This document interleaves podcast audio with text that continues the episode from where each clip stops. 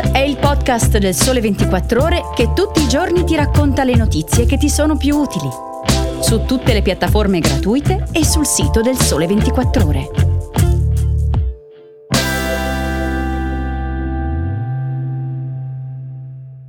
Ciao, bentornati all'ascolto di Start da Francesca Barbieri. Oggi è venerdì 13 ottobre e vi parlerò degli ultimi dati Istat sulla demografia in Italia, di lavoro del futuro e di un nuovo spauracchio che arriva dalla Francia. L'Italia non è un paese per giovani. Quante volte lo avete sentito negli ultimi tempi? L'inverno demografico non abbandona il nostro paese e quest'anno l'Istat ha contato circa 10,2 milioni di persone in età 18-34 anni, con una perdita di oltre 3 milioni dal 2002, in percentuale il meno 23%. Ma non è finita qui. L'Italia è il paese europeo con la più bassa incidenza di under 35 sulla popolazione, il 17,5% contro la media UE del 19,6%.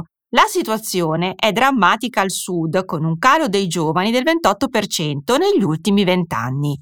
I ragazzi del meridione hanno un percorso più lungo e complicato verso l'età adulta. Si dilatano notevolmente i tempi di uscita dalla casa dei genitori, di formazione di una famiglia propria, del primo figlio. Nel mezzogiorno il 71,5% degli under 35 vive in famiglia, contro il 64% del nord e il 49% dell'Unione Europea 27%.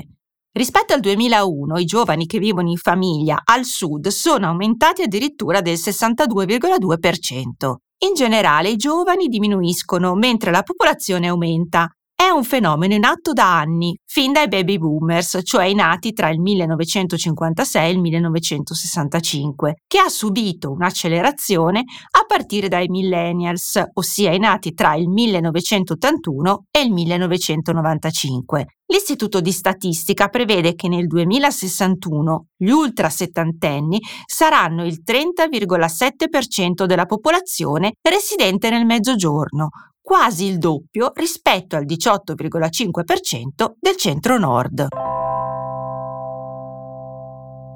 Cambiamo argomento e parliamo di lavoro. Non solo digitale, le opportunità di occupazione per il futuro sono sempre più concentrate anche nei tanti settori legati all'ambiente, a partire da quello che riguarda l'energia eolica. Un report appena pubblicato dal Global Wind Energy Council evidenzia come la forza lavoro mondiale in questo settore è carente di quasi 250.000 unità già oggi. Lavoratori richiestissimi ma che non si trovano perché mancano le competenze. Il rapporto segnala poi che entro il 2027 saranno necessari quasi 600.000 lavoratori per costruire, installare, far funzionare e mantenere le turbine eoliche onshore e offshore esistenti o che si stanno progettando. Si tratta di un numero di persone quasi doppio rispetto a quello attualmente impiegato nel settore, con la maggior parte delle opportunità di assunzione in Cina, ma anche in Australia, Brasile, India, Giappone, Kenya, Corea del Sud e Stati Uniti opportunità aperte a lavoratori di tutto il mondo. La forza lavoro totale dei tecnici del settore eolico crescerà più rapidamente nell'offshore, con un 79% di opportunità in più nel 2027 rispetto a oggi. Restringendo il focus sull'Italia, al 62% dei neoassunti dei prossimi 5 anni sarà richiesto di sviluppare soluzioni e strategie ecosostenibili. In valore assoluto si tratta di 2,7 milioni di lavoratori, secondo le previsioni di Union Camere. I profili più gettonati, quelli ad alta specializzazione e i tecnici, ingegneri civili, energetici e meccanici, ma anche giuristi ambientali ed energy manager.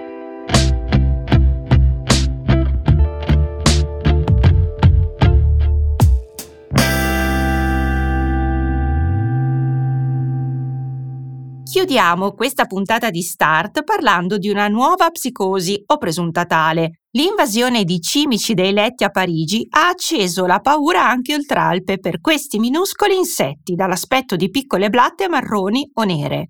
Arriveranno anche in Italia? È la domanda che in tanti si fanno sui social dopo aver letto e soprattutto visto le immagini dell'infestazione francese. Un'ondata di panico e disgusto attraversa ormai il paese. A Parigi turisti e cittadini hanno paura anche a sedersi. La presenza delle cimici dei letti non è più solo un problema di hotel e di case private, sono state scovate sui sedili di autobus e metro, treni ad alta velocità e persino all'aeroporto Charles de Gaulle, come dimostrano foto e video postati dai viaggiatori che stanno facendo il giro del web.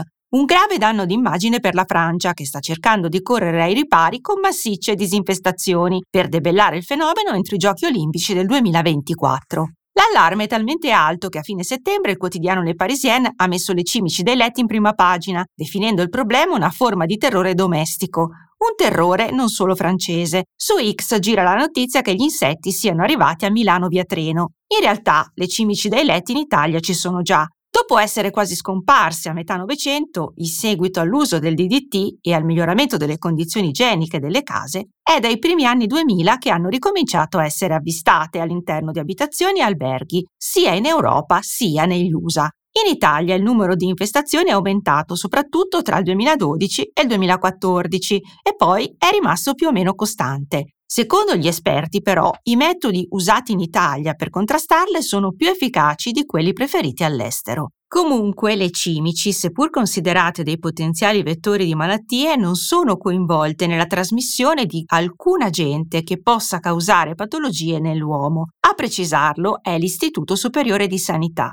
La puntura però provoca edema ed eritema locale pruriginoso, dovuti in buona parte a fenomeni allergici. La reazione è soggettiva. In alcuni casi l'infiammazione locale è notevole, in altri praticamente assente. Prima di salutarvi vi ricordo che sul sito e sui social del Sole 24 ore potete trovare tutti gli aggiornamenti sulla guerra in Medio Oriente. Grazie per l'ascolto e se volete scrivetemi a francesca.barbieri chiocciolailsole24ore.com per commenti e suggerimenti. Appuntamento a domani con un nuovo episodio di Start. Buona giornata!